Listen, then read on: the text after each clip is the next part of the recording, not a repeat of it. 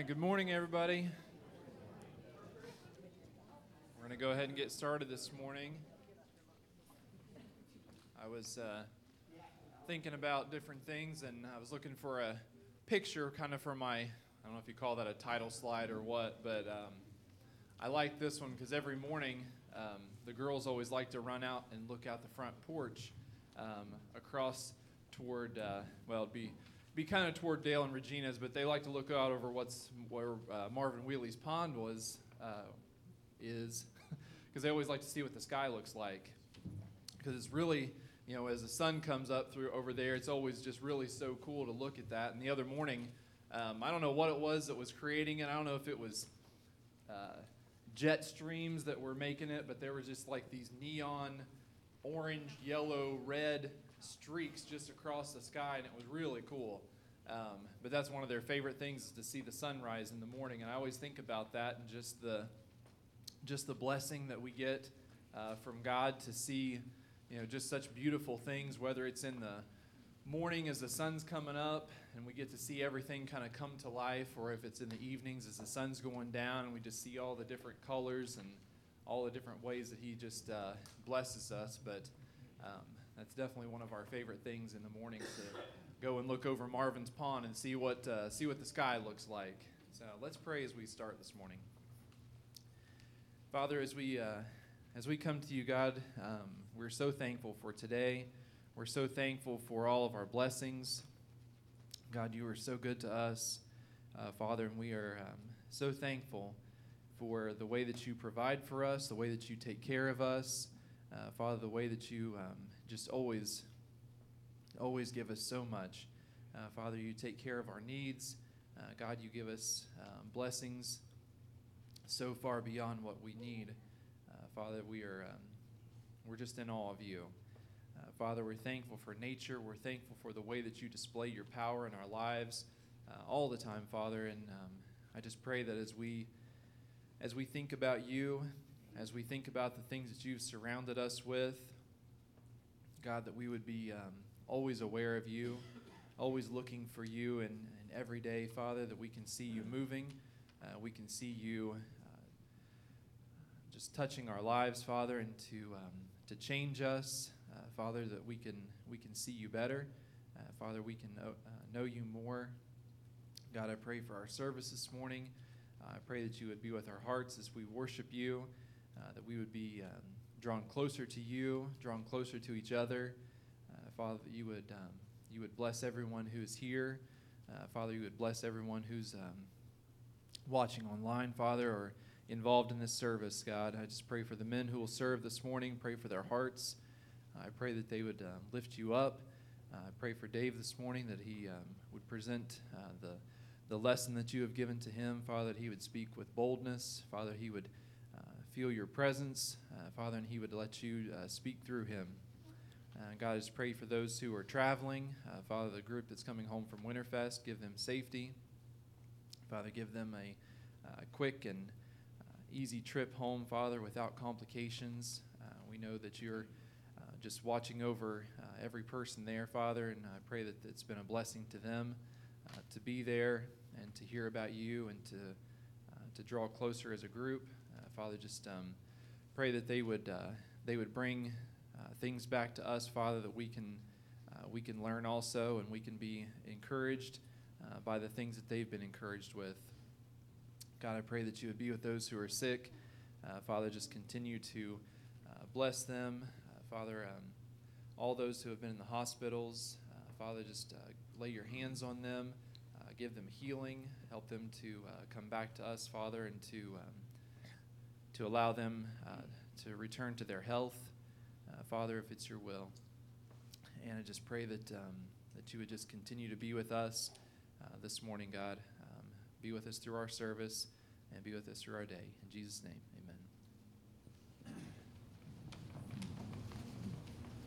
Come, let us worship and bow down. Let us kneel before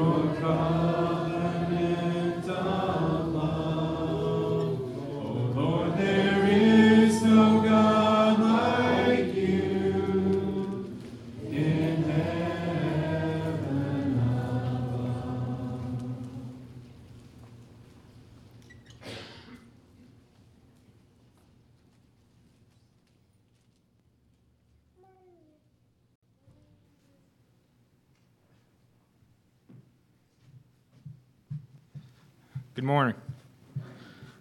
Scripture reading today will be from Psalms 103, verses 8 through 14. The Lord is merciful and gracious, slow to anger, and abounding in mercy. He will not always strive with us, nor will he keep his anger forever. He has not dealt with us according to our sins, nor punished us according to our iniquities. For as the heavens are high above the earth, so great is his mercy towards those who fear, those who fear him. As far as the east is from the west, so far has he removed our transgressions from us. As a father pities his children, so the Lord pities those who fear him. For he knows our, our frame, he remembers that we are dust.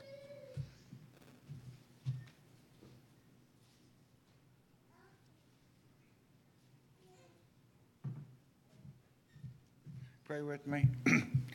Dear Heavenly Father, we thank you for this wonderful morning you've blessed us with. Just thank you for this opportunity that you have given us to just join here as a family, a family of yours, to fellowship with each other and just glorify your name. We, I pray that um, everyone here will be um, uplifted at this service. that Your name will be glorified, and and everyone can leave here today uh, being a better person than when they came in. Just um, be with all the ones that are on the sick list. There are a lot of them. Just be with the doctors caring for them, be with their families, and, and just uh, give them comfort. And if it's your will, give them healing. Uh, be with everyone else that, that has any type of struggles, where it be physical, uh, spiritual, whatever it is. Just uh, wrap your arms around them and help them get through their times of struggle. We thank you for everything you give us. Most of all, I thank you for Jesus. In his name I pray. Amen.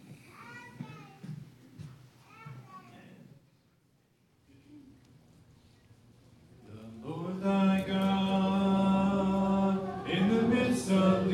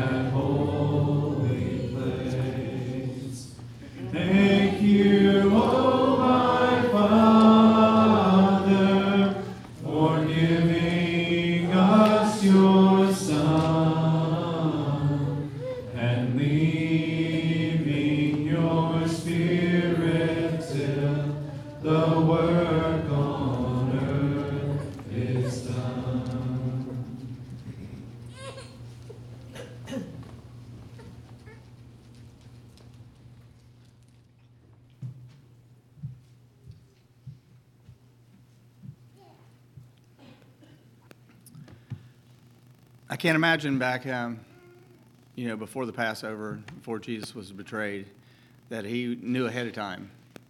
Can you imagine when your closest friends, 12 people you spend all your time with, did everything with, seeing you do all kinds of miracles, seeing you do things that they've never seen or heard anybody ever do. And we had people that believed in him from what they heard, not what they saw. And these guys were with him every single day. And to know when your closest friends would betray you is just I don't think there's anything worse can happen to you almost. It's, all- and the fact that you knew it was coming and, and then you, and you still let it happen to you. Um, because I think betrayal from somebody that's got close to you is probably the worst thing that could happen to you.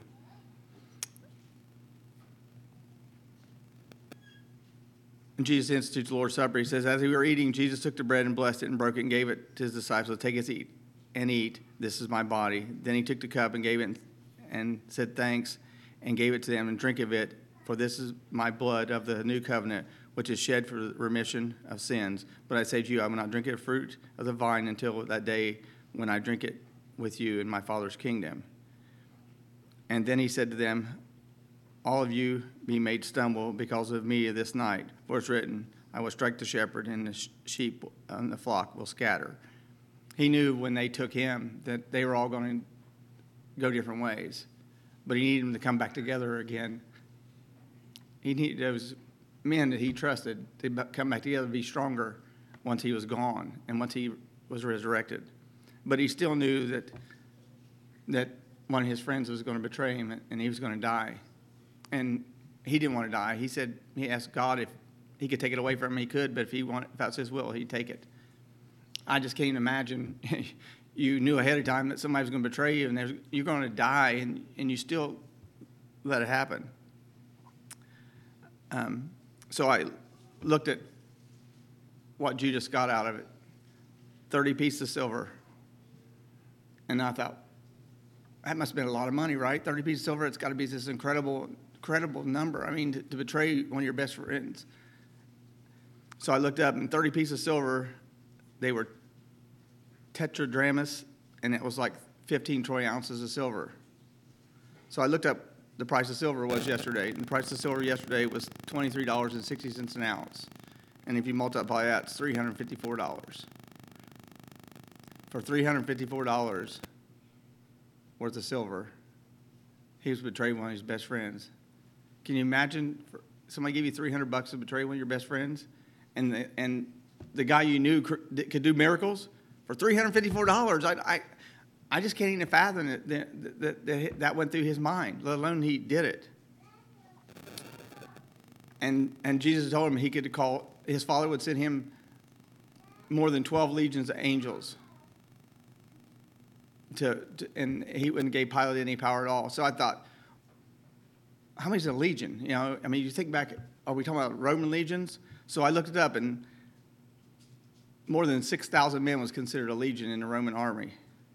So if we just say he was going to send him 12,000, that's 72,000 angels. Well, what could 72,000 angels do? So I did a little more in Isaiah, Isaiah, I can't get it out today, 37, 36, recorded a single angel obliterated 185,000 men in one night. One angel killed 185,000 men one night. So what could 72,000 angels do? Well, that single angel could obliterate 185,000 one night. That would mean the combined strength of 6,000 angels, one legion, could get rid of 1 billion 110 million men. And if you take that same number by 72,000 angels, which was six legions, it would be 13 billion 320 million people. That's more than was on the planet back then. I mean, we don't have, we didn't have census back then. They didn't go through, I mean, it did do a little bit of it, some countries did. But I, I, so I thought, what's the population now? Because there's got to be more people now than back then, right? There's, there's so many more people. There's 8 billion in the world right now, 8 billion, 92 million. So Jesus could have called and wiped the planet out. Not just all the bad people he wanted to get rid of. He could have wiped the entire planet out and been standing, standing there and said, Yep, I want it all. I did it all. But he didn't. He let them take him. He let his, one of his friends betray him. And then he died for us. And he let us, he gave us to us because he knew how weak we were. He, he knew how we'd struggle. I struggle every day. I mean, if we come here on Sunday and we do this, remember that he gave everything. He gave us everything, and he knew it ahead of time. I can't even imagine knowing if I had to walk in a building, somebody was going to kill me, that I could walk into that building. Let alone that one of your good friends was going to betray you and, and have you killed in that building. Could you walk in that building? Drive right on past, wouldn't you? So would I. I just can't imagine it. And he could have called, you could have called the SWAT team in, 72,000 people, bam, come in and wipe them people out of that building. And then you could walk in, right? But he didn't. He walked in anyway, and he took it for us because he knew that we needed that because we struggled so much. You bow your heads with me. Dearly Father, we thank you for everything you did for us, the courage you had to let them torture you and kill you, Lord, so we could have this time that we could take this little piece of bread and, and this wine and remember the great sacrifice you gave for us. May we do it in a manner that's pleasing in your sight. In your heavenly name we pray. Amen.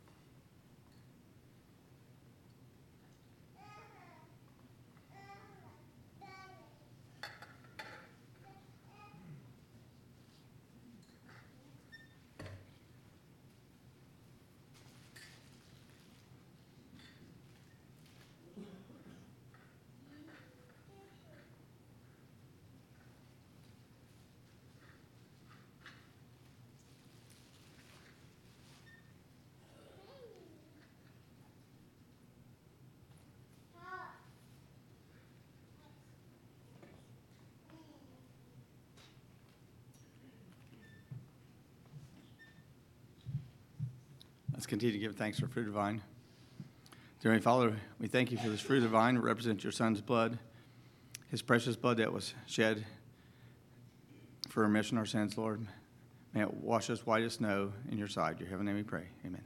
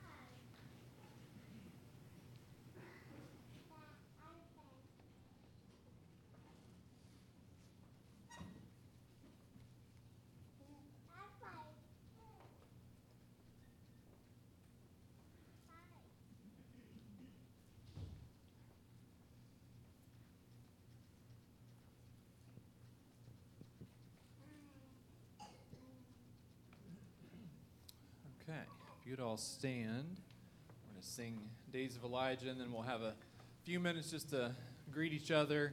Also, if you're in Gabe's class, you're going to be staying out here uh, for class time this morning. I know all that stuff kind of happens at this moment, so I want to make sure I said that before I forgot. You guys went back there and he wasn't there. These are the days of Elijah, declaring the word of the Lord. And these are the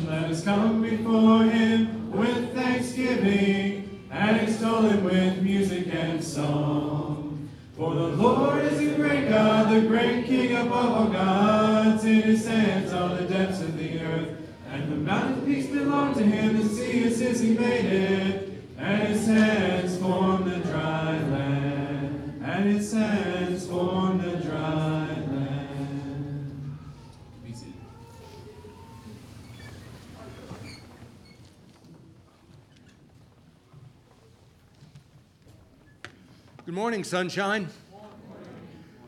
I am glad to be here this morning. I'm glad to have the opportunity to talk to you this morning.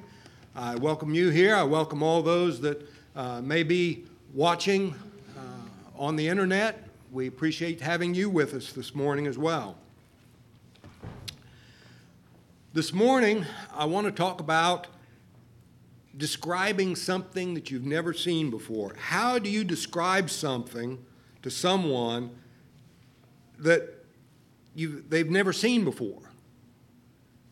So there's something out there you want to describe to them and they've never seen it before. Well, generally you make comparisons, right? So what color is that? Okay, orange, red, okay, whatever. How do you describe red? So, some, you've, somebody's never seen red before. How do you describe red? How do you describe red to a little child? You compare it to something. An apple, a red apple, now not a yellow apple, a red apple, okay? How do you describe red to somebody that's blind? They've never seen an apple. They've never seen anything red. They've never seen color for that matter. How do you describe something to somebody that, that has never seen it before? Comparisons don't give you the full picture, they don't always work. So this morning, we're going to talk about how, getting to know God. Who is this God that we serve? How do you describe God? We've never seen God. A few people have seen the back of God, but we've never seen God. Comparisons would be totally inadequate to describe God. All we have are imperfect examples that we can describe God with. The, the comparisons are totally, totally inadequate to talk about God. So, the first thing we want to talk about God is God has revealed himself to us in, in many different ways in prophets, in scripture, in nature. He's revealed himself in Christ, he's revealed himself in miracles and signs. But the first thing that I want to talk about about God is that he is. God is eternal. He is. Everything we, everything we see has an end or goes away. Everything in our life, everything that we see out, out in nature, everything is going to go away. We cannot comprehend something that does not end. We can't comprehend eternity. Moses said to God, Suppose I go to the Israelites and say to them, The God of your fathers has sent me to you And they asked me, What is his name? Then what shall I tell them? God said to Moses, I am who I am. This is what you are to say to the Israelites I am has sent me to you. God also said to Moses, Say to the Israelites, The Lord, the God of your fathers, the God of Abraham, and the God of Isaac, and the God of Jacob, has sent me to you. This is my name forever, the name by which I am to be remembered from generation to generation. This takes in our concept of I was, I am, I will be, all rolled into one phrase. The I am. God is the I am. He was and is and is to come. And in fact, that's exactly how he's described in Revelation.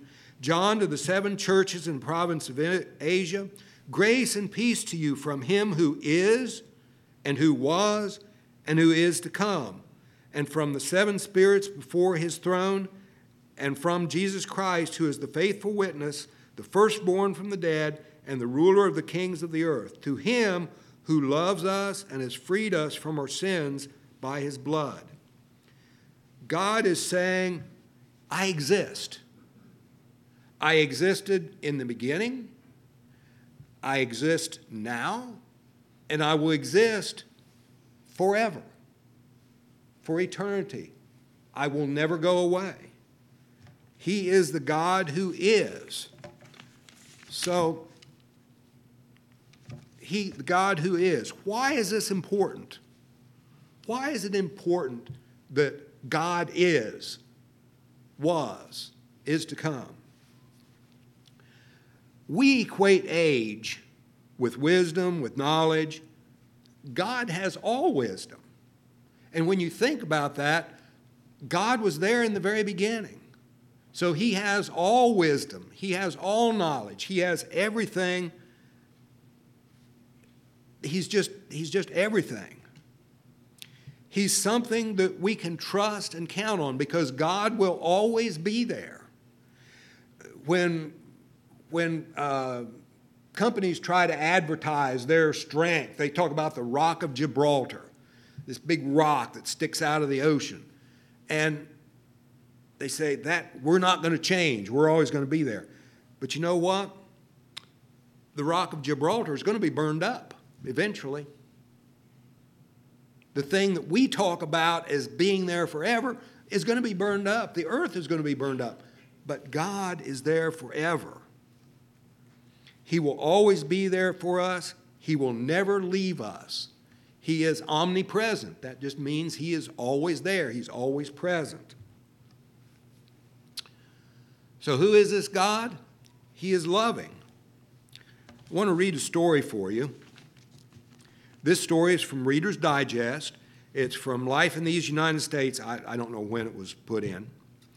While working at my secretarial station in Boston's New England Medical Center, I noticed a distinguished gentleman and his young son on their daily visits to the chemotherapy center. Impeccably, tailored suits and a head of lush salt and pepper hair made the man stand out. As I admired him and his smiling five year old, I found it impossible to tell who was receiving treatment. One day, as they walked past, my attention was drawn to the boy. The cap he usually wore was missing. I could see a shiny bald head. I turned, I turned toward his father. To my surprise, he was as bald as his son. Look at my dad, the boy said cheerfully. he shaved his head so that we'd look the same. We're going to grow, grow our hair back together. His father simply smiled, looking more distinguished than ever.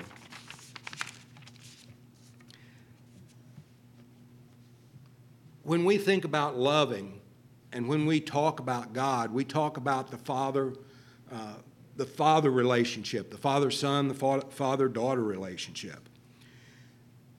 But our comparisons to the father son, father daughter, are woefully inadequate because there are deadbeat dads that are out there too. There are dads who leave. There are fathers who abuse. There are fathers who kill.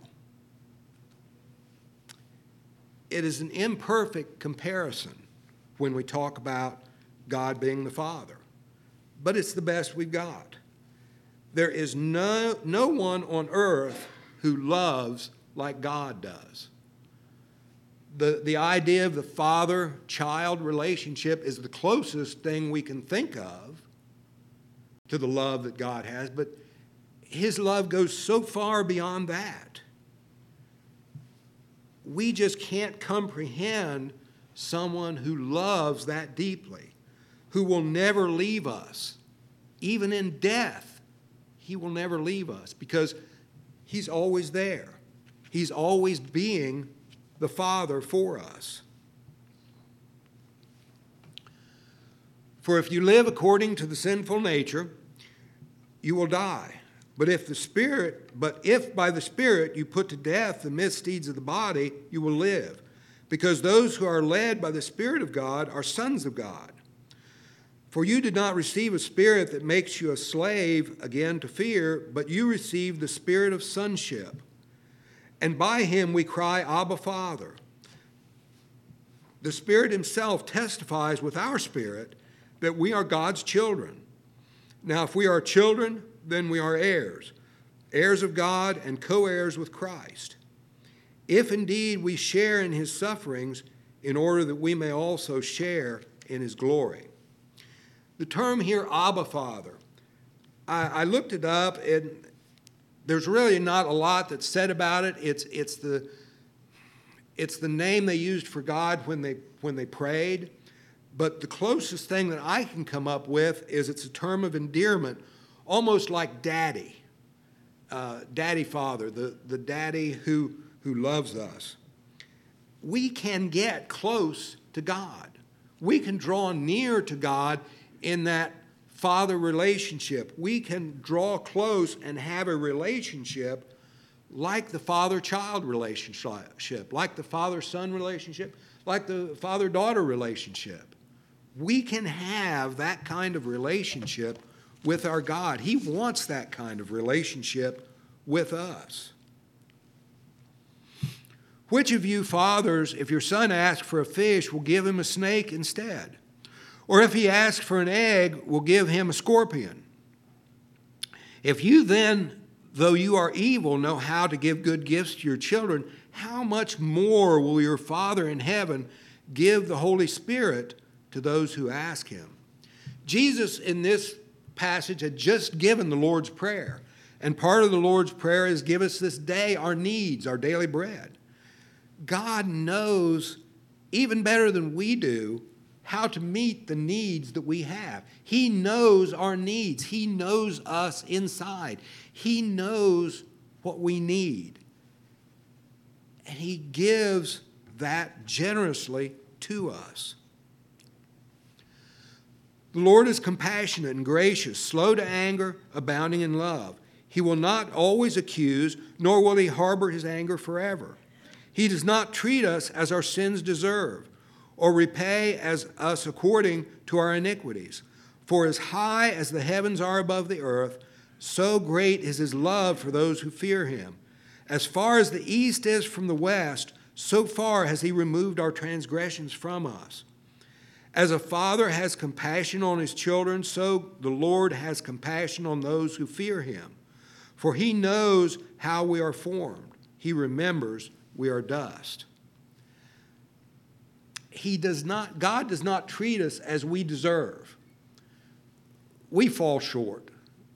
No matter who we are, no matter what we think about, no matter how hard we try, we, every one of us falls short of what God wants us to do. He does not treat us in the ways that we fall short. Fathers have compassion, but it's not nearly to the level of the compassion of God. Again, here he gives a comparison. As far, God's love is as high above as the heavens are above the earth. And he takes our sins away from us as far as the east is from the west. Now, the people at that time, I'm not sure how they viewed the world. I'm sure they haven't, they didn't see it like we do. But when you think about east from west, east, now I'm pointing the wrong direction, okay? if east is that way, west is that way. So, as far as the east, if you think all the way to the east and all the way to the west, that's as far apart as things could be. Now, in our modern understanding, the world's round, so if you keep going east, you're going to get west, right? But if you keep going west, you're going to get east. So it's, it's still the same comparison. It's, that's how far God transmits our transgressions, takes them away from us. God's love. He is loving. Why is this important? We understand the formal father. We understand we've all had a father or seen somebody like a father.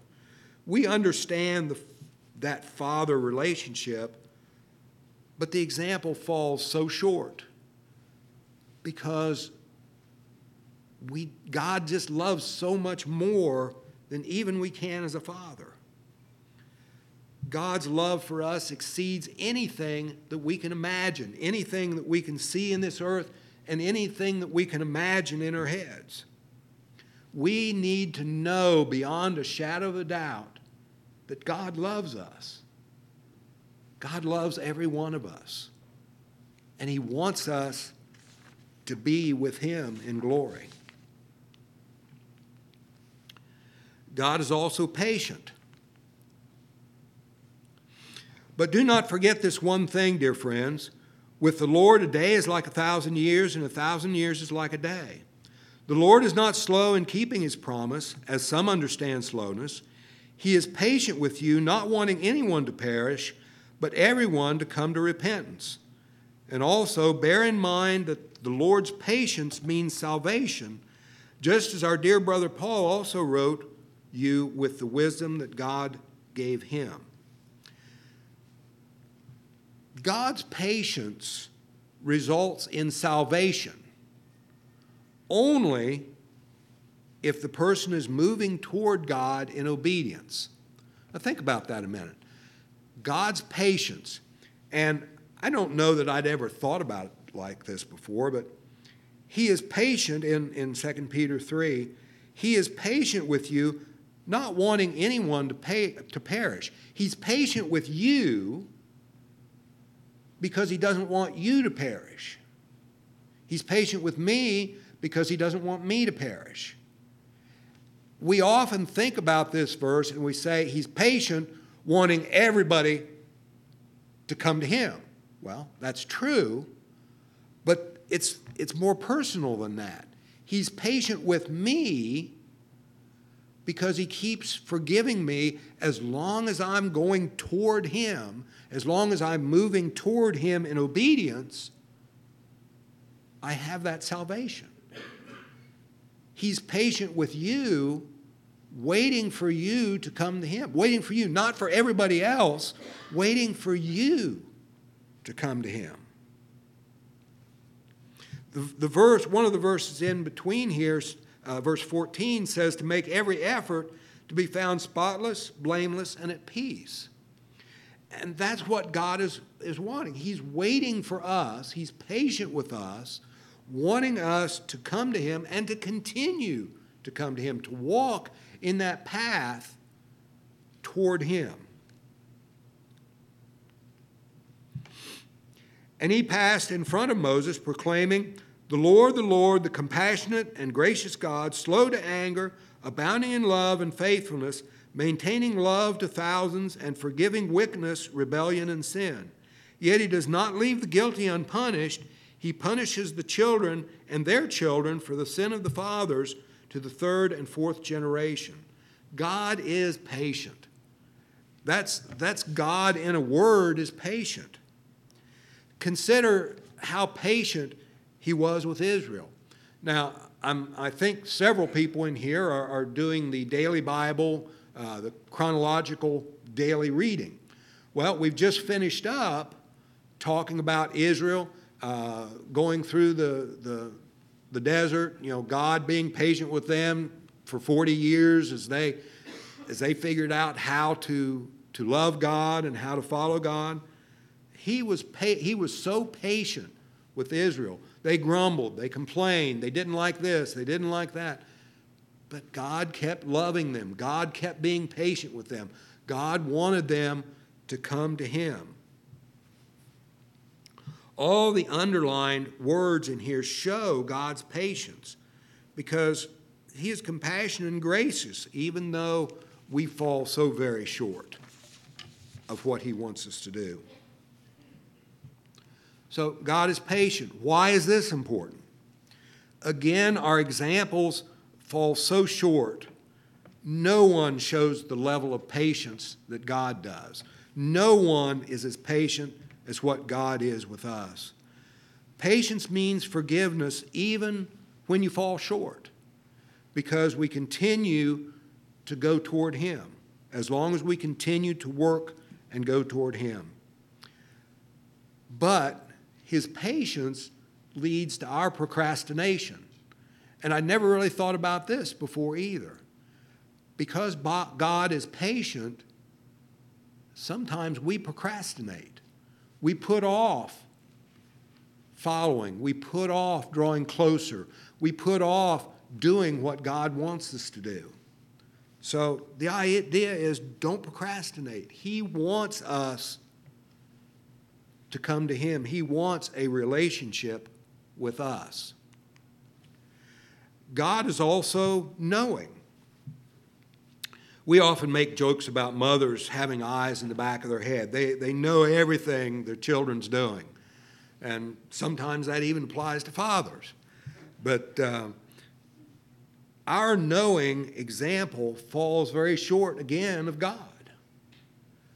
Because God is omniscient, He knows everything.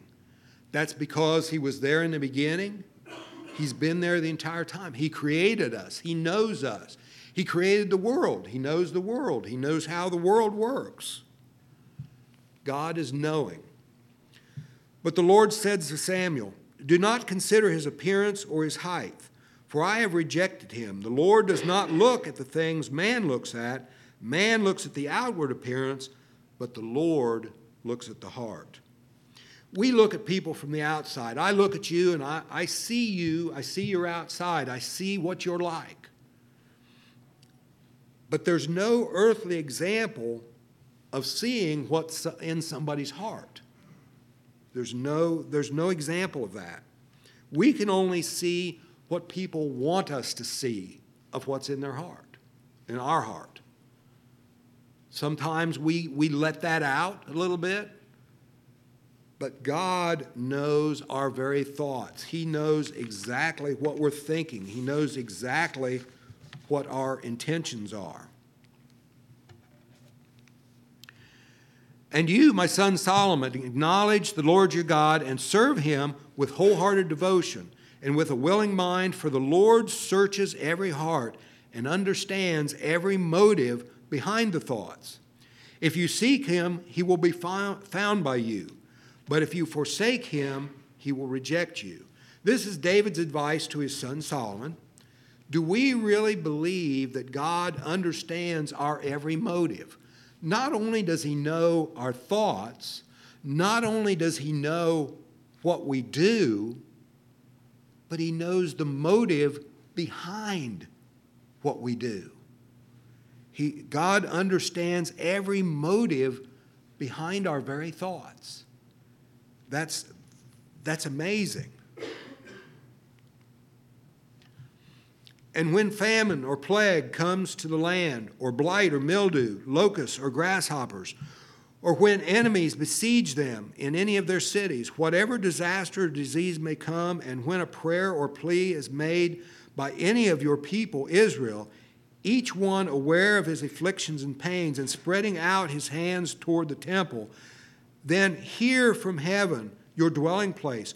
Forgive and deal with each man according to all he does, since you know his heart, for you alone know the hearts of men.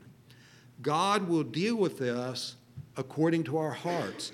God will deal with us according to the motives, our very motives behind our thoughts.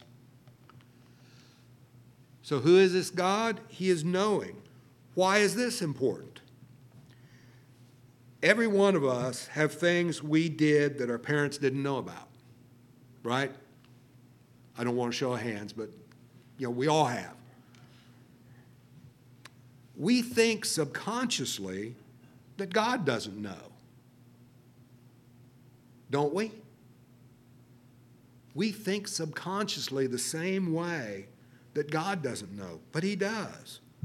We think He is not here. God is here.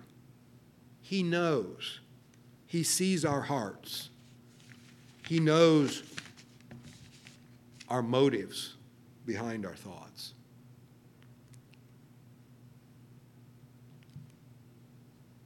I missed one here. He is guide.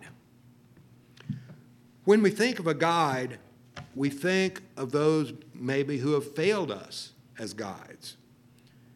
Sometimes our parents have failed us as guides. Sometimes our friends don't guide us in the way we ought to go. Sometimes even preachers don't, don't guide us in the way we need to go. Often we need a guide and there's no one there.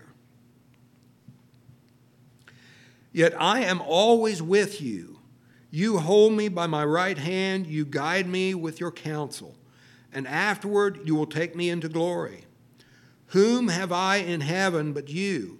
And earth has nothing I desire besides you. My flesh and my heart may fail, but God is the strength of my heart and my portion forever.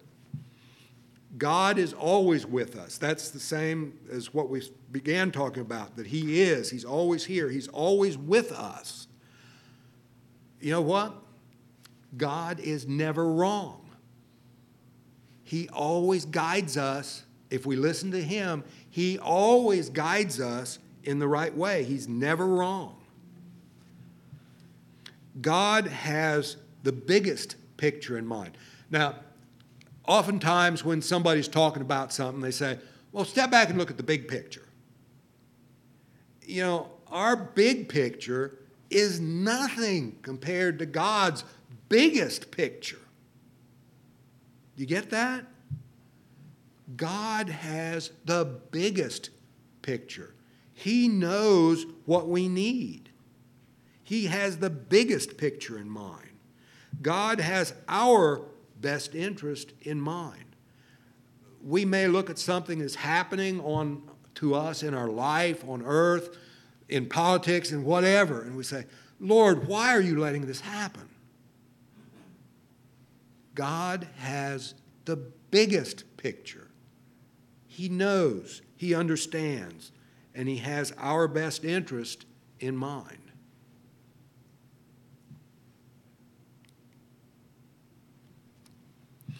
This is what the Lord says Your Redeemer, the Holy One of Israel. I am the Lord your God, who teaches you what is best for you, who directs you in the way you should go.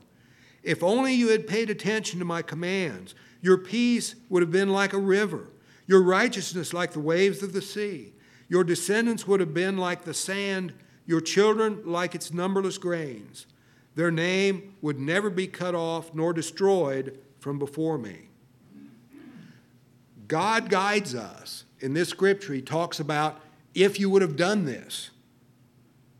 This is Israel he's talking that Isaiah is talking to because Israel didn't always follow the guide that God was, was being for them.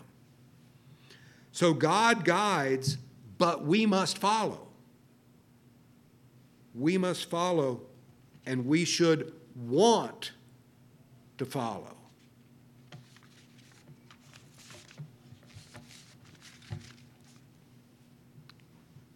So, who is this God? Who is this God that we serve? Comparisons only work if you realize the shortcomings. If you realize that the father analogy only goes so far because earthly fathers are weak, earthly fathers are sinful, earthly fathers fail. When we think about who is this God and we think about worship him, worshiping him, we need to realize the comparisons, but we re- need to realize the shortcomings.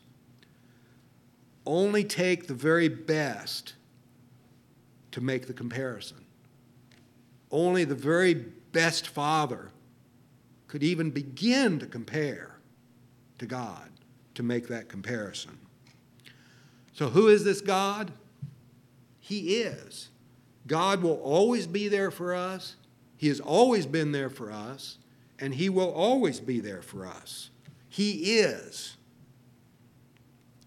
He is loving. God's love for us exceeds anything we can describe.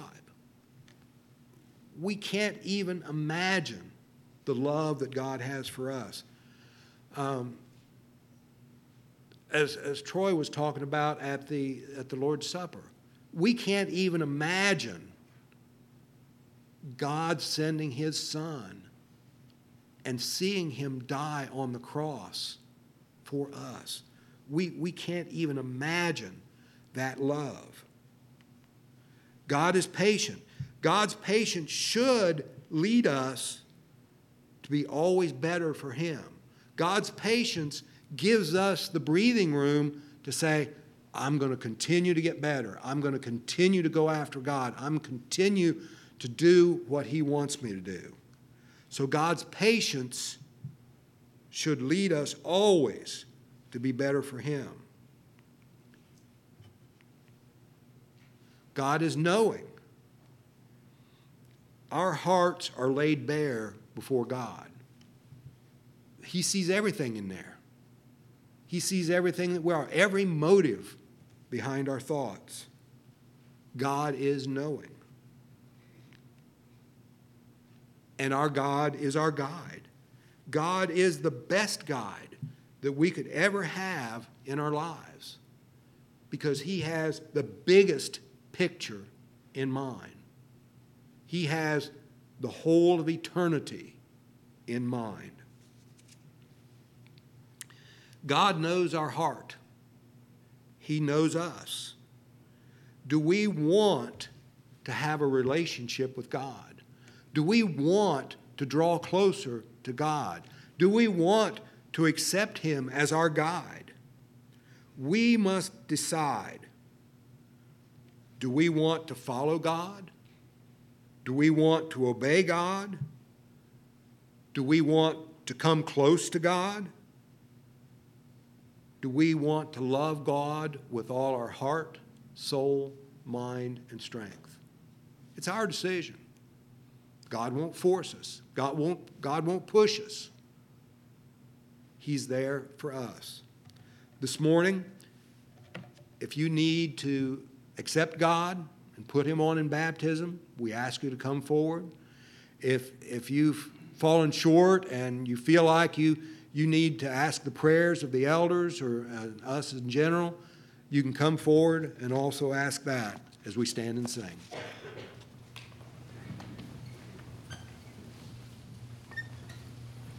Turn my heart,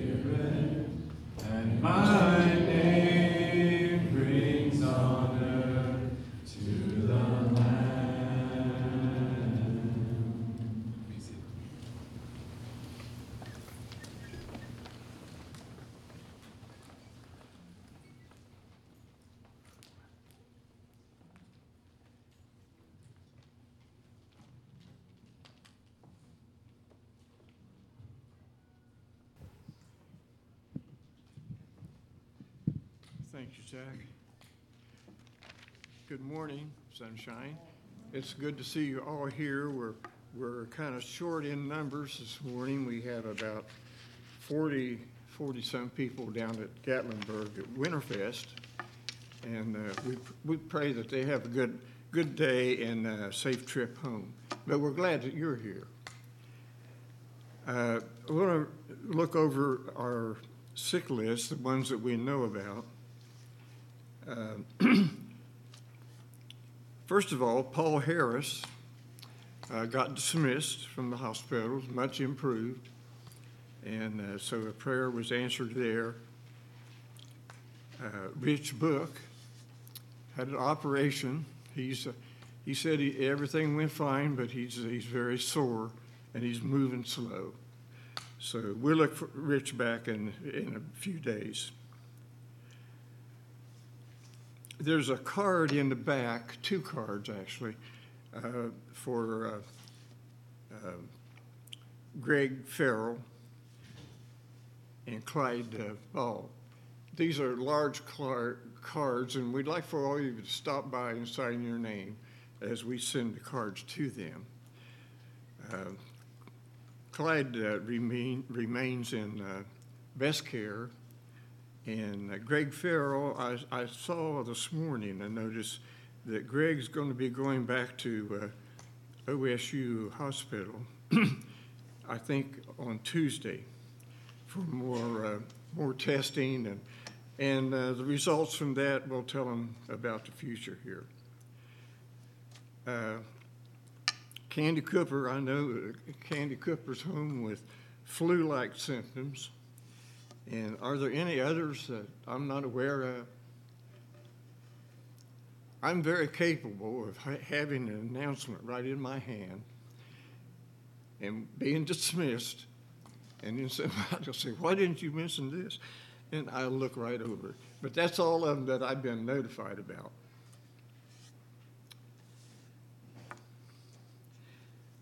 There's a, a note there about a ladies' day, a ladies' tea, tea party coming up in April, so ladies, take notice of that. And I think that's about all I had to, to mention to cover here. There's a, there's a note at the bottom of the, of the bulletin, in a world where you can be anything you want, be kind. And it costs nothing to be kind and considerate to other people. So let's keep that in mind. If you'd stand with me now, we'll be dismissed.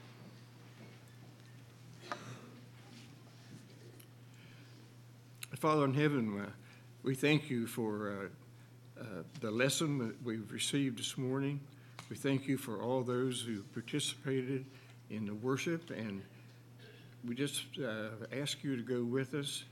And especially, uh, we thank you that you don't repay us for what we deserve, as read, read to us in Psalms 103. We thank you for that, and help us to do better each day of our lives. And go with us now as we separate and go to our homes. In, in Christ's name we pray. Amen.